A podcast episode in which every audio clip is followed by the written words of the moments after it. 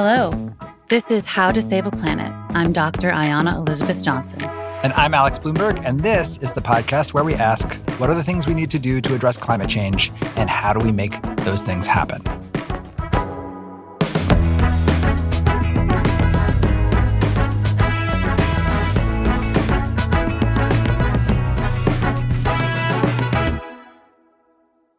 As the governor said, we've had temperatures explode this summer. Uh, you may have learned that we broke a world record in the Death Valley, 130 degrees. So, Ayana, have you seen this video? I have not seen this video. Get ready for something special. so, this is when President Trump was visiting California. This was a couple of weeks ago in the middle of the massive wildfires there that are still underway.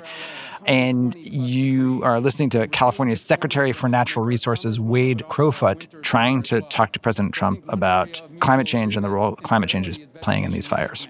We want to work with you to really recognize the changing climate and what it means to our forests and actually work together with that science. That science is going to be key because if we if we ignore that science, we're not going to succeed together protecting Californians. Okay. It'll start getting cooler. I you wish just you just watch. I wish science agreed with you. Hey, well, I don't think science knows actually. Tom, Oh, Lord. Yeah. Also, scientists know about seasons. Like, Yeah. we're all well aware that it's autumn now. And of course, for Trump, this isn't super surprising, right? Trump has made his mm-hmm. opposition to taking action on climate change a big part of his political persona, right? He talked about it in the presidential debate just this week. Before he was president, he called global warming a hoax. As president, he's pulling the US out of the Paris Climate Agreement, which is this big global warming treaty. And of course, Trump is not the only Republican who has taken that stance. Over the years, skepticism on climate science has become core to the identity of a big chunk of Republicans. Here is Florida Republican Senator Marco Rubio in 2014. I do not believe that human activity is causing these dramatic changes to our climate the way these scientists are portraying it. Here's Texas Senator Ted Cruz speaking just last year. I think the data are mixed. I think there have been years and periods where there's been warming. There are years and periods where there have been cooling. And the data. And then Oklahoma Senator James Inhofe. The hoax is that there are some people who are so arrogant to think that they are so powerful they can change climate. Man can't change climate. Alex, I might need to like negotiate therapy sessions into my contract if you're going to keep subjecting me to stuff like this. But here's what's confusing and weird it wasn't always this way. When it comes to the environment in particular, and even climate change, Republicans have not always been the party of denial and resistance. In fact, Republicans were central to some of our most foundational pieces of environmental legislation. Republicans like this guy. 18 of the major environmental proposals which I put forward a year ago has still not received final action by the Congress. I repeat today my urgent request for congressional action on this much needed legislation. We can make 1972 the best year ever for environmental progress. So this is Republican President Richard Nixon haranguing Congress to take speedy action. Send me more environmental legislation and I will sign it immediately, is Right. what Richard Nixon was saying to Congress. And in fact, a lot of what we think of as bedrock environmental laws were passed under Richard Nixon. The Clean Air Act. Guess who it was signed under? Nixon. The Endangered Species Act? Richard Nixon. The Environmental Protection Agency? Richard Nixon. So, okay, but you can say, well, that was the old Republican Party. It's already been very different. Even in recent history, Republicans have not been the party of reflexive climate science denial. So, for example, you know, I know you've seen this ad because we've talked about it. Hi, I'm Nancy Pelosi, lifelong Democrat and Speaker of the House. And I'm Newt Gingrich, lifelong Republican, and I used to be Speaker. We don't always see eye to eye, do we, Newt? No, but we do agree our country must take action to address climate change. This is so weirdly intimate. Nancy Pelosi and Newt Gingrich are sitting on like a love seat. Very close together. Very, like their knees are touching. And it's Um, outside. It's outside in front of the Capitol. Right. And they're um, both talking about like the urgent need to take action on climate change. This was a this was an ad that ran in 2008. We need cleaner forms of energy and we need them fast. In that same year, 2008, the Republican candidate for president, John McCain, was saying stuff like this. This is an ad that he ran around this time. John McCain stood up to the president and sounded the alarm on global warming five years ago. Today, he has a realistic plan that will curb greenhouse gas emissions. So, as recently as like 2008, you had a Republican candidate for president running on a platform that was taking action on climate change. So, how did we get from there to where we are today, where you have the current president openly mocking the idea that there is global warming that is human caused. How did this issue move beyond a policy issue mm-hmm. to like a culture war issue? Yeah. Like, like climate, it's not a how are we going to do this, but yeah. are we even going to acknowledge that it's happening? And so today on the show, we attempt to answer this question how did this happen? by revisiting a couple of the key moments that got us here. And also, we're going to talk about how this all might change. You know, if we want meaningful action on climate change, it's going to be pretty important that one of our two major parties isn't openly hostile to the idea that it's even happening. So, how do we move Republican opinion here? We're going to hear from two Republicans who have a plan to do just that. It's all coming up.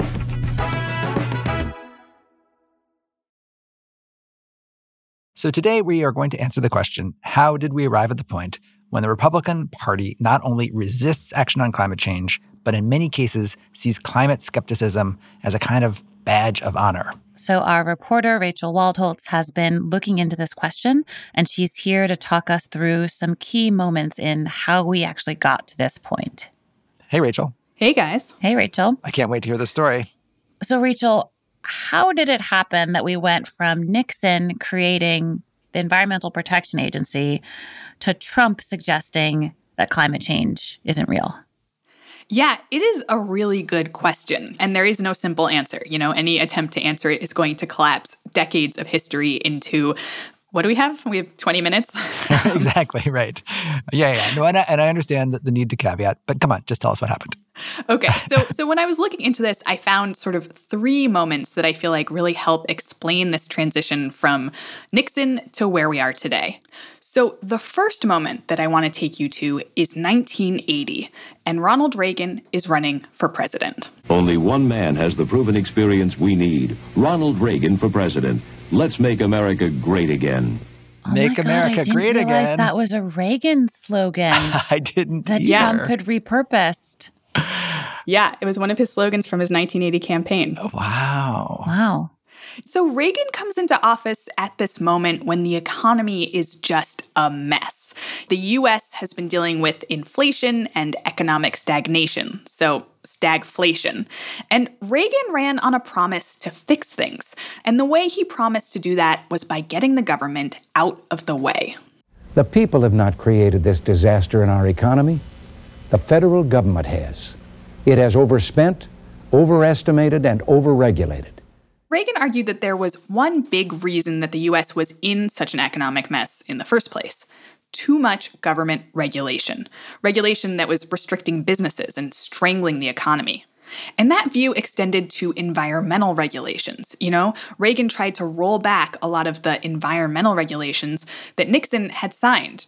Well, I think the Environmental Protection Agency, in many instances, uh, has has gone to an extreme. And something big is happening here. You know, this is the moment that the Republican Party stops being the party of Nixon, you know, the party that was open to and even supportive of ambitious environmental regulation, and instead becomes the party of Reagan, which sees most regulations as an unnecessary burden on economic freedom that should be avoided. And this shift will have major repercussions for the debate over climate change from this point forward. So that's what I'm calling pivotal moment number one. Now let's skip ahead to our next moment. All right, let's do it. It's 1988, an election year, and global warming is just entering the national conversation. James Hansen, a NASA scientist, testifies before Congress that global warming is real and it's already happening. The global warming is now large enough that we can ascribe, with a high degree of confidence, a cause and effect relationship to the greenhouse effect. And um, it's this blockbuster testimony in front of Congress. It happens to happen in a heat wave. It gets tons of media attention. Time magazine puts the endangered Earth on its cover as its man of the year. Oh, wow. The only time the, the Earth has ever been referred to as a man to get on the cover of Time. It was Planet of the Year, to be fair. okay, good. Yeah. And in response to all that, Reagan's vice president, George H.W. Bush, is running for president, and he promises to be like an environmental president. Some say these problems are too big, that it's impossible for an individual or even a nation as great as ours to solve the problem of global warming. My response is simple it can be done, and we must do it. Um, in fact, he also he promises to combat the greenhouse effect with the White House effect. That's such a good line. That is good. It's such a good line. And he wins. And so George H.W. Bush comes into office saying he will take action on global warming. His administration joins international negotiations to deal with global warming. And a lot of people hoped for some kind of big agreement to cut greenhouse gas emissions. That agreement was going to be negotiated at this big conference in Rio de Janeiro in 1992. But then comes our second pivotal moment. The fossil fuel industry enters the fight. They realized what the potential consequences of seriously taking on climate change would mean for um, their businesses and their bottom lines and, and their shareholders. And you start to see this mobilization on the right. That's Jay Turner. He's a historian who co authored a book on Republicans and the environment called The Republican Reversal, which really helped me understand this history. So in 1989, Exxon and other industry groups formed this thing called the Global Climate Coalition to basically lobby against action on global warming. And the group's membership is like a who's who of the entire US business community. You know, it includes the auto industry, major utilities, the National Association of Manufacturers, the National Coal Association, the Chamber of Commerce. Um, and they joined forces with a bunch of conservative think tanks who were making the argument that's familiar from Reagan, you know, that regulations are economically dangerous, especially when it comes to regulating fossil fuels, which touch almost everything. You know, they argued that the science on global warming wasn't clear enough yet to justify taking that kind of step. And that argument was really attractive to lots of policymakers at the time, and it really swayed key members of the Bush White House. And historian Jay Turner says, you know, for the Bush administration to entertain that argument, that actually wasn't totally unreasonable given what we knew at the time.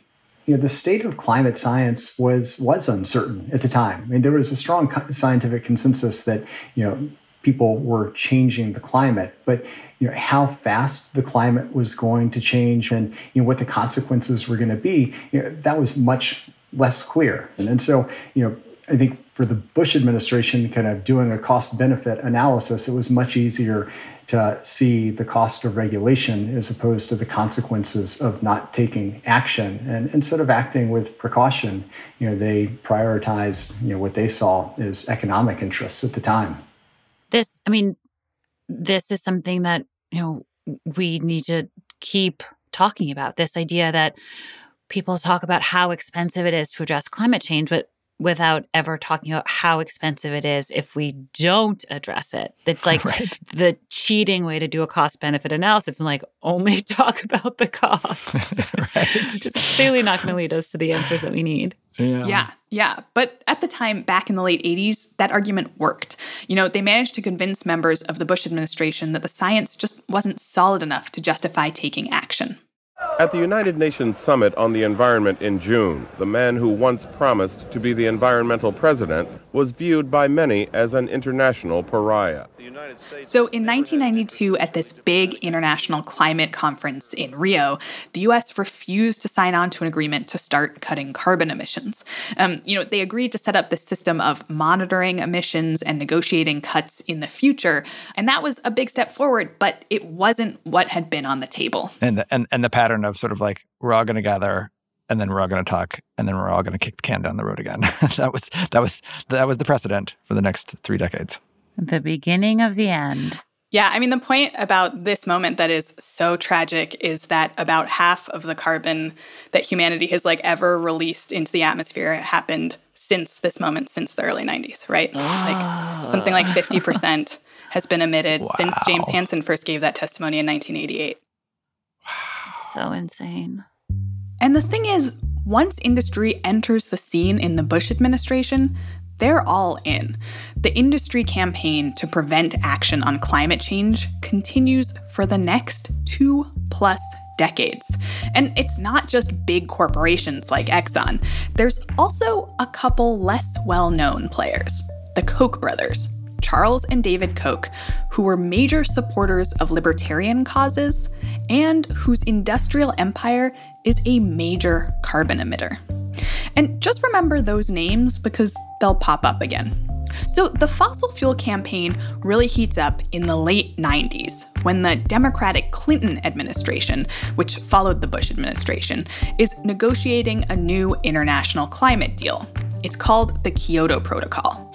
And basically, they were trying to negotiate those emissions cuts that the Bush administration had put off into the future.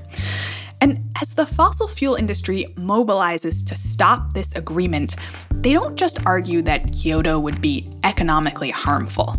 They also actively sow doubt about the science. So, just to give you a taste, in 1998, the New York Times got hold of this memo. And this was highlighted in the podcast Drilled, which covers this whole misinformation campaign in detail, and you should definitely go listen.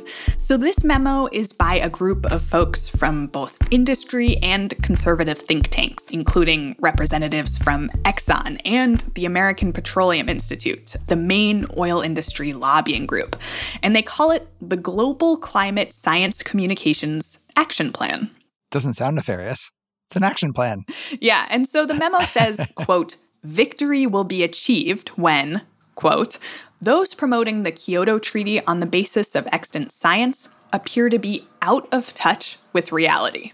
Whoa. This is like the literal seeding of doubt and uncertainty where where there was none.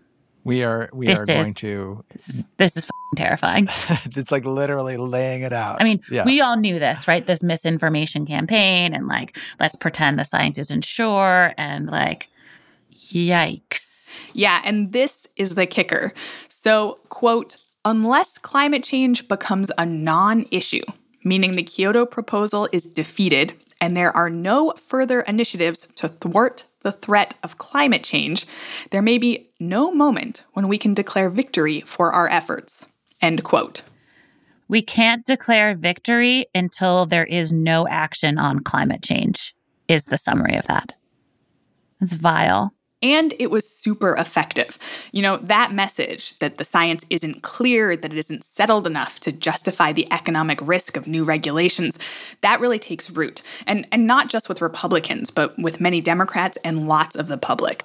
In the end, the Clinton administration didn't even submit the Kyoto Protocol to the Senate for ratification.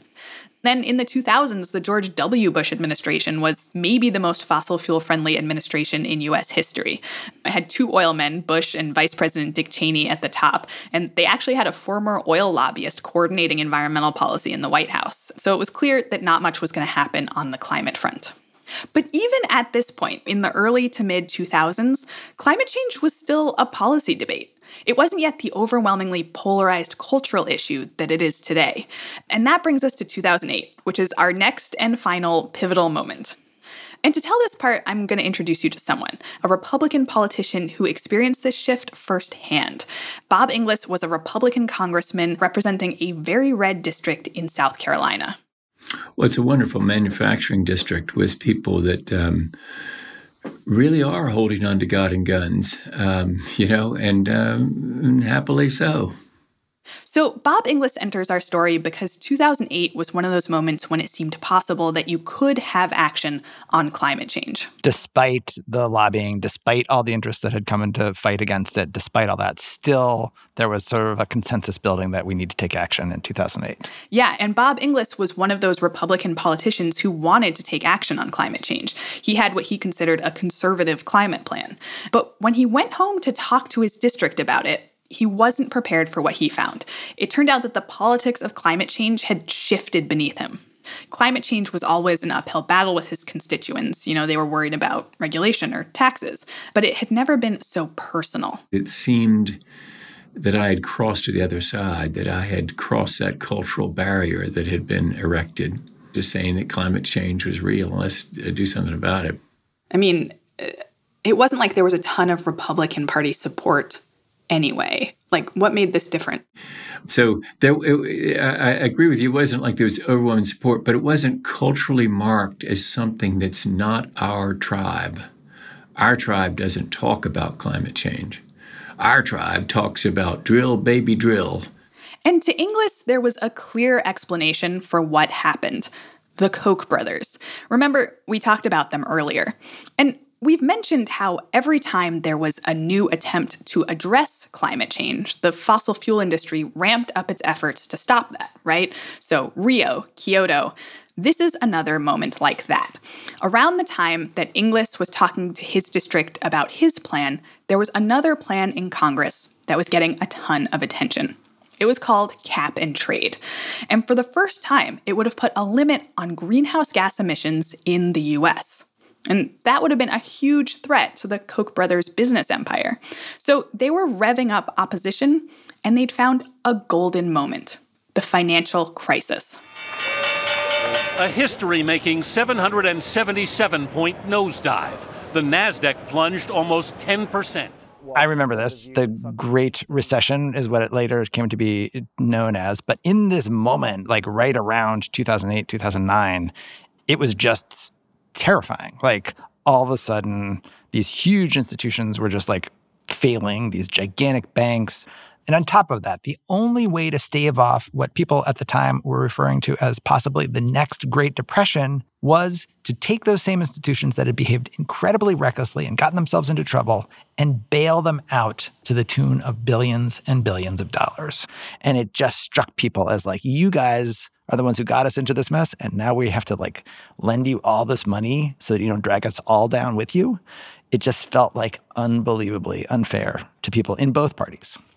Yeah, and the Koch brothers really took advantage of that anger on the Republican side by funding the Tea Party, the conservative revolt against the bank bailouts, against President Obama, against his trademark healthcare plan, and against cap and trade. So, one group they funded, Americans for Prosperity, mounted this campaign in 2009 and 2010 called the Hot Air Tour to rally people against the cap and trade bill in Congress. And the argument they were making is not regulations will make it harder to do business. No, it was this is a threat to your way of life. It's going to raise the cost of gas, it's going to raise the cost to heat your homes. It is going to make your very way of life impossible. Why do you feel it's your right to tell us what to drive, what to eat, where we can live, and how much energy we can use to heat our homes? If you're tired of the hypocrisy of Al Gore, please join Americans for Prosperity and sign our petition. So they were literally going from town to town with a hot air balloon and rallying people against cap and trade. They called it cap and tax. E- evil geniuses. They name everything so well. Like the yeah. way they phrase it, you're like, why would it is it is hot air. It is it is a terrible tax. Why would we i mean the, cap and tax. Their pr is so good. Yeah. Yeah and it is very successful. Bob inglis he loses his seat in the primary and cap and trade dies in the senate and Bob Inglis and the historians I spoke to talk about this moment as a watershed, right? Like, this is the moment when climate change shifts from a policy debate to sort of a culture war debate, when it becomes like a part of your identity, whether you believe in it or not.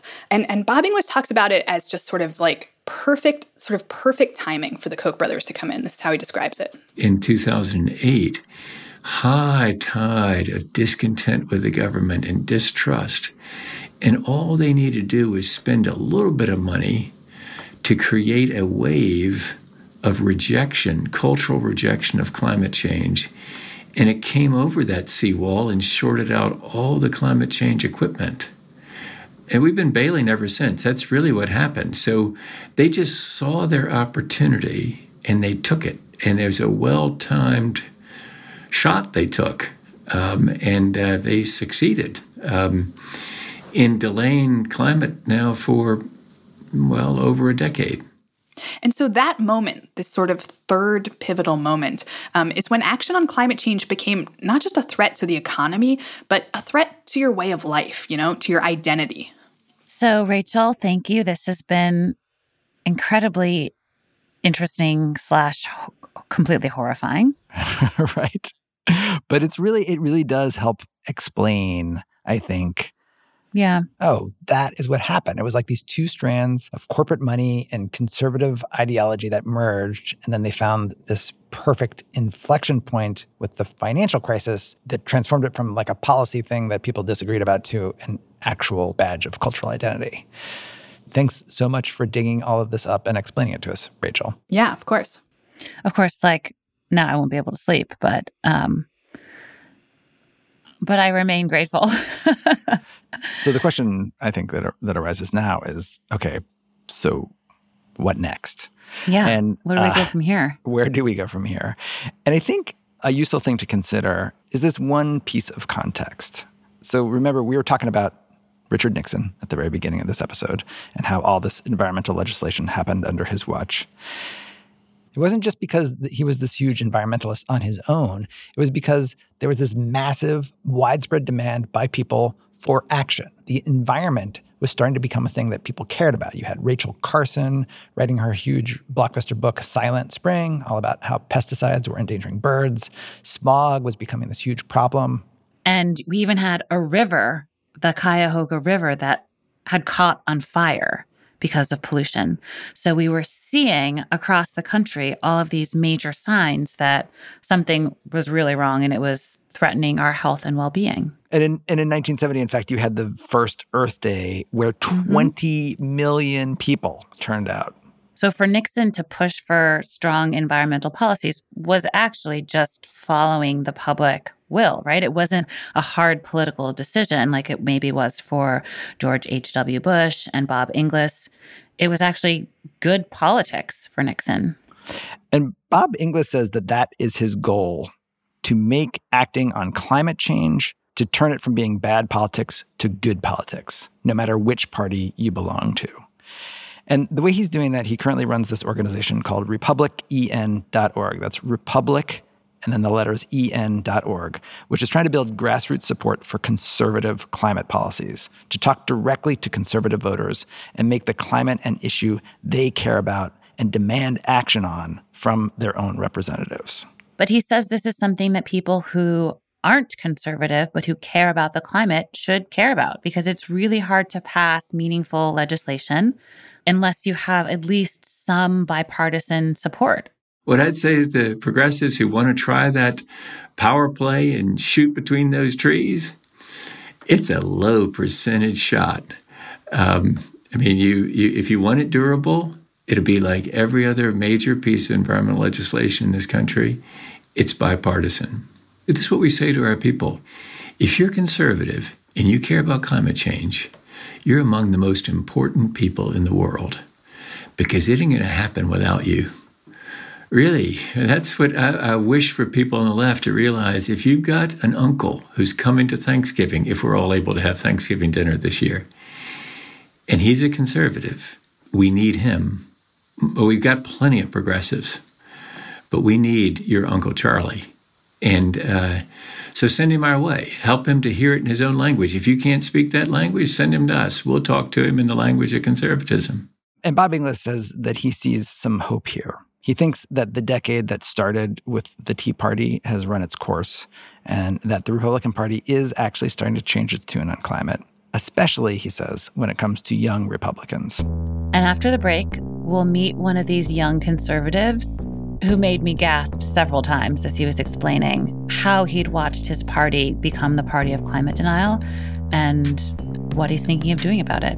And I promise when you hear this guy talk, you will not believe that he and Donald Trump share the same party. That's coming up after the break.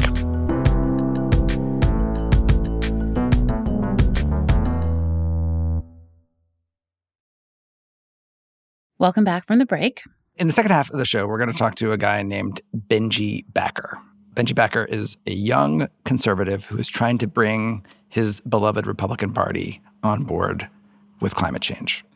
He founded something called the American Conservation Coalition, ACC, which organizes young conservatives who care about the environment. And Benji says he became a conservative not because he grew up in an overtly political household, but just from watching his parents from a young age. They ran a business and they would complain a lot about how government regulation was getting in the way of their business's success. And young Benji Backer took that to heart. In fact, I when I was 10, I started campaigning for John McCain uh, and door knocking and making phone calls. And I was the youngest person that I knew that was doing that sort of thing. And it was all from just an interest level in the presidential debates in that year that I have no explanation for. My parents were never involved. My sisters, who are older than me, were never involved. Um, That's you know, incredible. Could we, we just gonna let him get away We're with like when I was ten and I started knocking on doors for John McCain. I'm just imagining an adult opening the door and here's 10 year old. well, there was some hesitancy. There were some campaigns that didn't want me to work for them because they thought the optics of that were a little strange. yeah. Yeah. Looking back on it, I I mean, even as someone who was active when they were 10, I would find it very strange for to see someone active at 10. Yeah. Did, when did you realize that your views on the environment and on climate change were sort of out of step with the views of most of the people in, in, in your party? What was that moment? Yeah, my family really instilled environmentalism from me or in me at a young age. And from a little cabin in the north woods of Wisconsin on a beautiful lake to going to national parks every once in a while, I really figured out firsthand that humans have a, a massive impact on the environment. So I remember in elementary school, all my paper research papers were on climate change and uh, the environment. And every summer, when my parents, you know, wanted me to keep busy and do something, I would be working on projects. And my projects were researching birds uh, and researching other animals. And I went to CPAC. CPAC. The Conservative Political Action Conference I spoke at when I was 14. It's a big, huge, And- one of the biggest mm, sort of conservative Yeah. gatherings, big, big, huge event. Yeah. Yeah, it's the biggest it's biggest conservative event of the year. And I was asked to speak about something not related to the environment. And then I realized after going to CPAC for a couple of years and speaking there that there was never a topic around the environment being discussed. And if it was, it was around climate change denial. Mm-hmm. And that really frustrated me. It, it sounds like you know you're you're trying to sync these two core parts of your belief system or these two topics that you're you care really deeply about. Are there ever moments where you feel like you know you're hanging out with conservatives and you kind of don't want to even admit you're an environmentalist? Does it ever feel like you have to sort of come out as an environmentalist or do i just let this go? Yeah, the political world for for me has not always been the easiest to be outspoken in. There have been a lot of conversations, especially before I started the American Conservation Coalition, where I'd be on a Tea Party bus tour, which I did when I was in early high school, um, admittedly, and uh, I why do you was- say admittedly like that I'm not sure I share those values um, Yeah. anymore, and I and which which ones how so I think just the way that politics is approached from that community is just very flawed. Uh, it's all about owning the libs, right? And as I've gotten older and become more exposed to more types of people and moved to Seattle, where there are people of very different political viewpoints than my own, I've realized that liberals aren't bad people, that people on the left who care about issues oftentimes care about them in the same way I do. Um, and oftentimes there are solutions that we can both agree on. Not all the time, but some of the time. That's really interesting to hear. And so you were about to tell us before that detour that you were on the Tea Party Express bus and Yeah, I remember going on that bus and talking with uh, the head of the Tea Party Express at the time about how I really cared about climate change and the environment. And, you know, the head of the Tea Party Express at the time didn't, I mean, she didn't like go after me on it. She just was like, disregarded it because she thought that that was like a very liberal position to have. And that was the first time I was like, wait a second. why is caring about the environment liberal? And at that point, I, I, I did kind of realize, okay, wait a second. I've been active in politics, I think, at that point for like four years, and I haven't heard any conservatives talk about the environment. And now, the first time I ever bring it up, I have like a little bit of a awakening of, wait, do other conservatives see this as a liberal issue?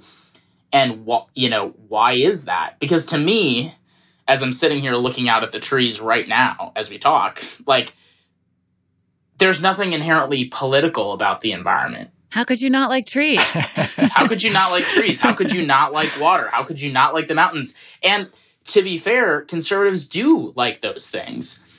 And so I was just shocked. And, and I became more shocked as the years went on as I talked to more people about why they felt disenfranchised from the environment.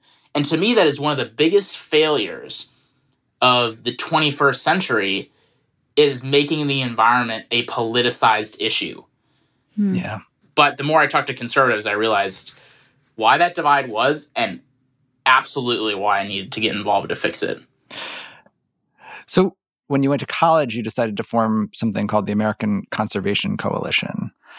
Was there a moment where you decided to form that, or was that just sort of the accumulation of these experiences that you've been having as a young conservative?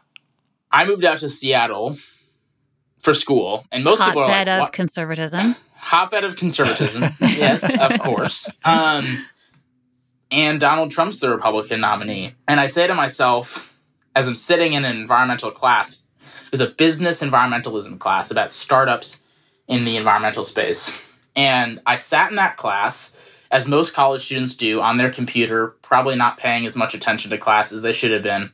And I thought to myself, this needs to change like now. And there is no one that's standing up to to fight for the environment on the conservative side of things. And Donald Trump doesn't talk about the environment. And so at least we have four more years of Republican politics with the environment not being at the forefront. And I was like, I don't know of any conservative leaning environmental organization that's out there. So I'm just going to start my own. So I bought a domain name during class and uh, on GoDaddy.com and uh, and I and I tweeted out, "Hey, I'm starting this environmental organization. Who wants to join me?" And then the rest is history. Give me the the most extreme reactions in both directions from from like your Hmm. fellow conservatives. I mean, it was remarkable. Before ACC even had a name, Grover Norquist was already going after us on Twitter. And Grover, Grover Norquist is like one of the leading sort of like power players in the conservative movement. He's been in politics for for decades as sort of like a central figure of the American conservative movement and Republican Party. especially behind the scenes on Capitol Hill. Yeah. Um, he's got a huge sway with with electeds. And I was just like thrown into the thrust of it. Like I was a freshman in college getting attacked by Grover Norquist and I had no idea why. Like I was like, I just started this little thing that has done nothing. like, wh- what am I doing right or wrong here? And how many people were joining you? Who who is the who are the people who are joining you? Mm. What did that look like? It was incredible the amount of support we were getting. The support was overwhelming from young Republicans. We started having outreach from members of Congress. Um, and then I had like the Nature Conservancy's external affairs director, Cameron Onley, and you know, some of these bigger names in in the environment and conservative world start supporting our efforts. And I was like, this is gonna be a lot bigger than I thought. It also puts you in an increasingly rare position, I think, in American politics where you are finding yourself in a something of a bridge position um, between sort of these groups that sort of historically don't don't really sort of talk to each other because of like the the, the dynamics that you were talking about earlier. Like you've got like massive numbers of of young Republicans and then you've got like these these environmental groups that historically at least are sort of like associated with the left and and that was sort of crystallized in this or the you know sort of like perhaps the greatest um, sort of example of that is when you were testifying in front of congress thank you mr backer Good morning. My name is Benji Backer, president and founder of the American Conservation Coalition. And I would like to thank Chairman Keating, Ranking Member Kinzinger, Chairman Castor and Ranking Member Graves for holding this very important hearing. It was you and Greta Thunberg, and then these two other youth climate activists, Jamie Margolin and Vic Barrett. And you're all testifying in front of Congress, but you're from very different backgrounds. I'm a lifelong conservative activist, but like most of my generation, regardless of political affiliation, I believe climate change is real. I believe humans are making an impact.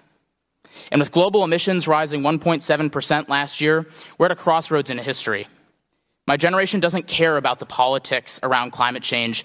We want productive discussions, realistic answers, and sound policies. Most importantly, and I'm curious, like, hey, just what was that like for you? Yeah. You had a Republican activist sitting alongside the Time Person of the Year who leans heavily to the left, and then two people that probably Greta are le- more left. Yeah, Greta Mhm. Thunberg, who are, and two other people, Jamie Margolin and, and Vic Barrett, that are probably even to the left of her in terms of their politics, all sitting on the same panel, not hating each other, talking about climate change and talking about it to Republicans and Democrats. I mean, that is in itself incredibly powerful, especially since everyone was 21 or younger. Uh, and it just it resembled the generational want that our you know Gen Z and millennials have to, to fix this issue. And my constituency doesn't see it as political, theirs doesn't see it as political, and we all sat on that panel and fought for those values together in our own ways. It was awesome. leadership. We need to decarbonize fossil fuel emissions, increase the number of nuclear and hydropower plants, continue developing solar and wind, and encourage research and development into other clean energy technologies. It's easier to export innovative American technologies than burdensome regulations to developing nations. We must also understand the privilege Americans bring into this conversation. Across the globe, those who can most easily adapt to climate change are wealthy and live in developed countries. It's for the first time, young conservatives who cared about the environment had a voice on Capitol Hill. And because Greta was there, there were a lot of news stories about it. So not only were the elected officials hearing about it, but the public was hearing about it as well. So I was just excited to be there. And what I was really most excited about was calling out both sides. To my fellow conservatives, the climate is changing. It's time to claim our seat at the table and develop smart, limited government policies to establish American leadership on this issue. There is a reasonable, conservative approach to climate change, and we need to embrace it. To those on the left, without your leadership, this would not be receiving the attention that it deserves. But now it's time for solutions. Politicizing climate change has deepened the partisan divide and delayed real action. If you truly want to address climate change, work with conservatives who want to champion reforms. To Congress, on climate change, I do feel like both sides have failed us on climate change, and I knew that that was a unique perspective for that conversation. It, it, it's interesting to hear you say that because I mean I, I think I think a lot of people agree with that. I mean that's why Yeah. we're in the mess we're in, right? Because like no one has has you know effectively addressed the problem, and, and I'm sure and there are lots of reasons for that, but I think you'll find that more people agree with that than you might imagine because otherwise we would have solved it already, right? Like both Right. parties have been in power during the last three decades when we knew Yeah. the science so, so clearly. And I think your testimony was so powerful be, it, because it was very blunt, right? It was very straightforward. The way that you um, spoke directly to President Trump and said, like, like get it, sort of get it together. To President Trump, climate science is real. It's not a hoax. It's accepted that humans are having a negative impact on our climate.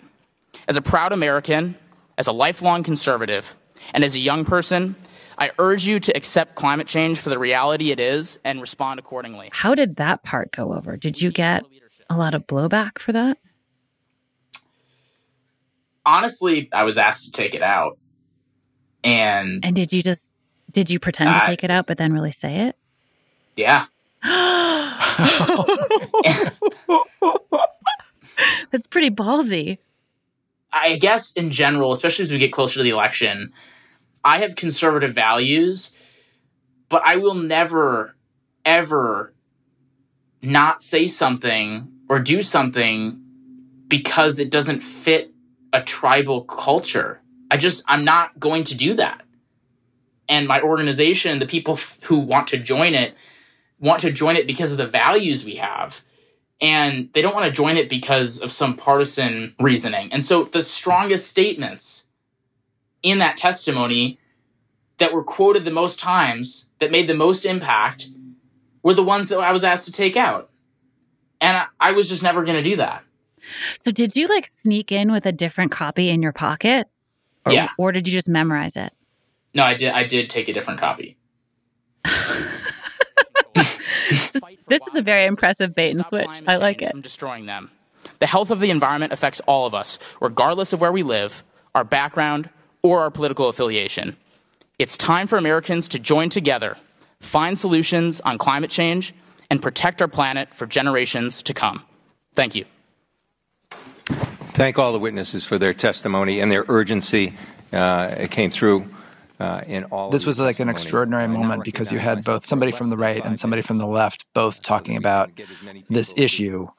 And and I agree that it was extraordinary and I think we probably both agree that it shouldn't be extraordinary, right? Right. Um, Mhm. So w- why? And there was a point in time when it wouldn't have been that extraordinary. Yes, exactly. And so, so can yeah, what is your take? Like, w- why do you think the Republican Party is so totally opposed to action on climate change? if the environment is seen as a Democrat team issue, then the Republican team has to be anti that. So then when someone like me comes up and says, Oh, I actually do believe in climate change and I do care about these issues, it comes across as liberal because everything they're hearing is that the environmental movement is liberal. And if you look at the statistics, um, this study was done by the by Duke University. In 2014, 36% of Republicans believed in climate change which is much higher now. But when they were presented with a market based solution, the belief in climate change doubled to 70%. So the point of that study was that conservatives didn't necessarily not believe in climate change. They just had this automatic disapproval of the issue because they felt like the only possible solutions were ones that they didn't like.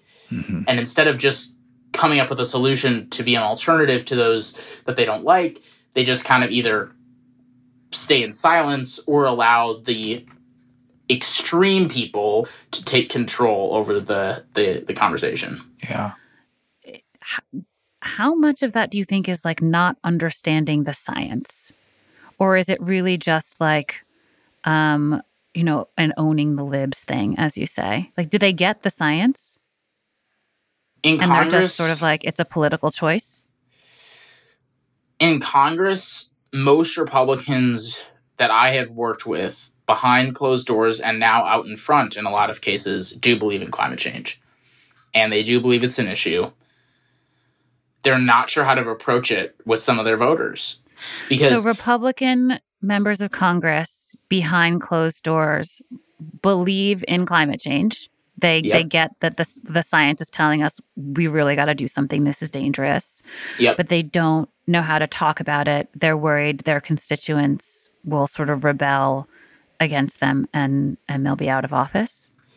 Yes. So I'll give you an example. There's a Republican elected official in a red state that I'm not going to name who has talked to me a bunch about this.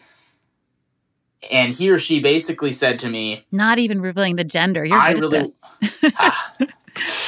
basically said to me, the left of center groups like LCV and the Sierra Club will not support me no matter what I do. But those are the ones I hear from. I only hear from them. And then he or she also said that never once on an environmental piece of legislation has he or she had more than a couple, if even a couple, members of his or her own constituency reach out on environmental issues saying, I'm a Republican and I care about you Mhm. voting yes on wildlife bill. Right. Never. And so if if he or she is only hearing from the left on on the environmental issues and nobody from the right, then what is that person left to do? Because it's it's really hard to figure out. I don't know, what- have a backbone and just like do the right thing and not worry about getting reelected. Well, that's that's asking a lot out of members of Congress, but I'm with you. That would be awesome. But they do. They, they yeah. elected officials, unfortunately, do care about getting reelected. I'm and, well aware, yeah. as as you know, and so it's just a matter of how do we get more conservatives to speak up on these issues and say, especially in younger generations, this is our issue. We don't see it as political, and we need you to take action. And we are your voters, we are your volunteers, we are your constituency, and we're calling you, we're emailing you, we're visiting your office because we want you to take action now. There hasn't been any of that until ACC was created. You know, based on your experience with the Republican Party as it's been becoming, you know, the party of climate denial, um, and sort of your disagreements with the the stance or or lack of proposals on climate, do you still consider yourself a Republican? And who are you voting for for president in 2020? In 2020, I do not consider myself a Republican. And that might be the first time I've ever said that. But Wow. um, How does that feel? weird because it- I, I, I consider myself a conservative. And I'm not quite sure that Republican politics in 2020 on the national level, there are great members of Congress that I really, really like. Um, I'm not quite sure that at the national level, my values are represented at all by the Republican Party on a lot of issues um, outside of the environment as well. I do not know what I'm going to do in the tr- presidential election. I'm very much conflicted um, in many ways, uh, and at this point, I just I do know that I, if the election were held today, I would not vote for Donald Trump. Would you vote for Biden? My likely option will be writing somebody in, um, or sitting out that presidential race. I do have some major disagreements with the Democratic Party on a lot of issues, and those have not changed. That has not changed. Yeah. So there's one question that we ask every guest on the show, and that is given everything you know about both climate science um, and climate policy or politics, how screwed are we? I have a lot of hope. I have a lot of hope because I think companies are moving in the right direction. I think our generation is moving in the right direction. I think that our political scene, despite the presidential election, is moving in the right direction. I do not believe we're screwed. I believe that we have a lot of opportunity to fight this together. I think that we're going to fight this together. The more that young people get elected, the more we're going to have answers on this. Uh, the more companies that stand up, because the Gen Z and millennial generations are standing up themselves when they're when they're voting with their dollars. That's going to make a big impact. Maybe I'm being too optimistic, but I do not believe we're screwed. I believe we're going to fix this. Um, and I think that there's a lot of steps in the right direction that are happening that are being overshadowed by the national political dialogue.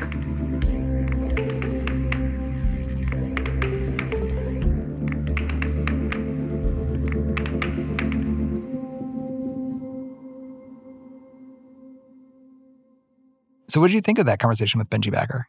The thing that I agree with very strongly is when he describes how Republicans, conservatives do care about nature, do have a connection to the land, like whether it's hunting or farming or walking in the woods, like it's completely absurd to have caring about nature be the provenance of only one political party. So the more that people of all political parties can be contacting their representatives saying like no really.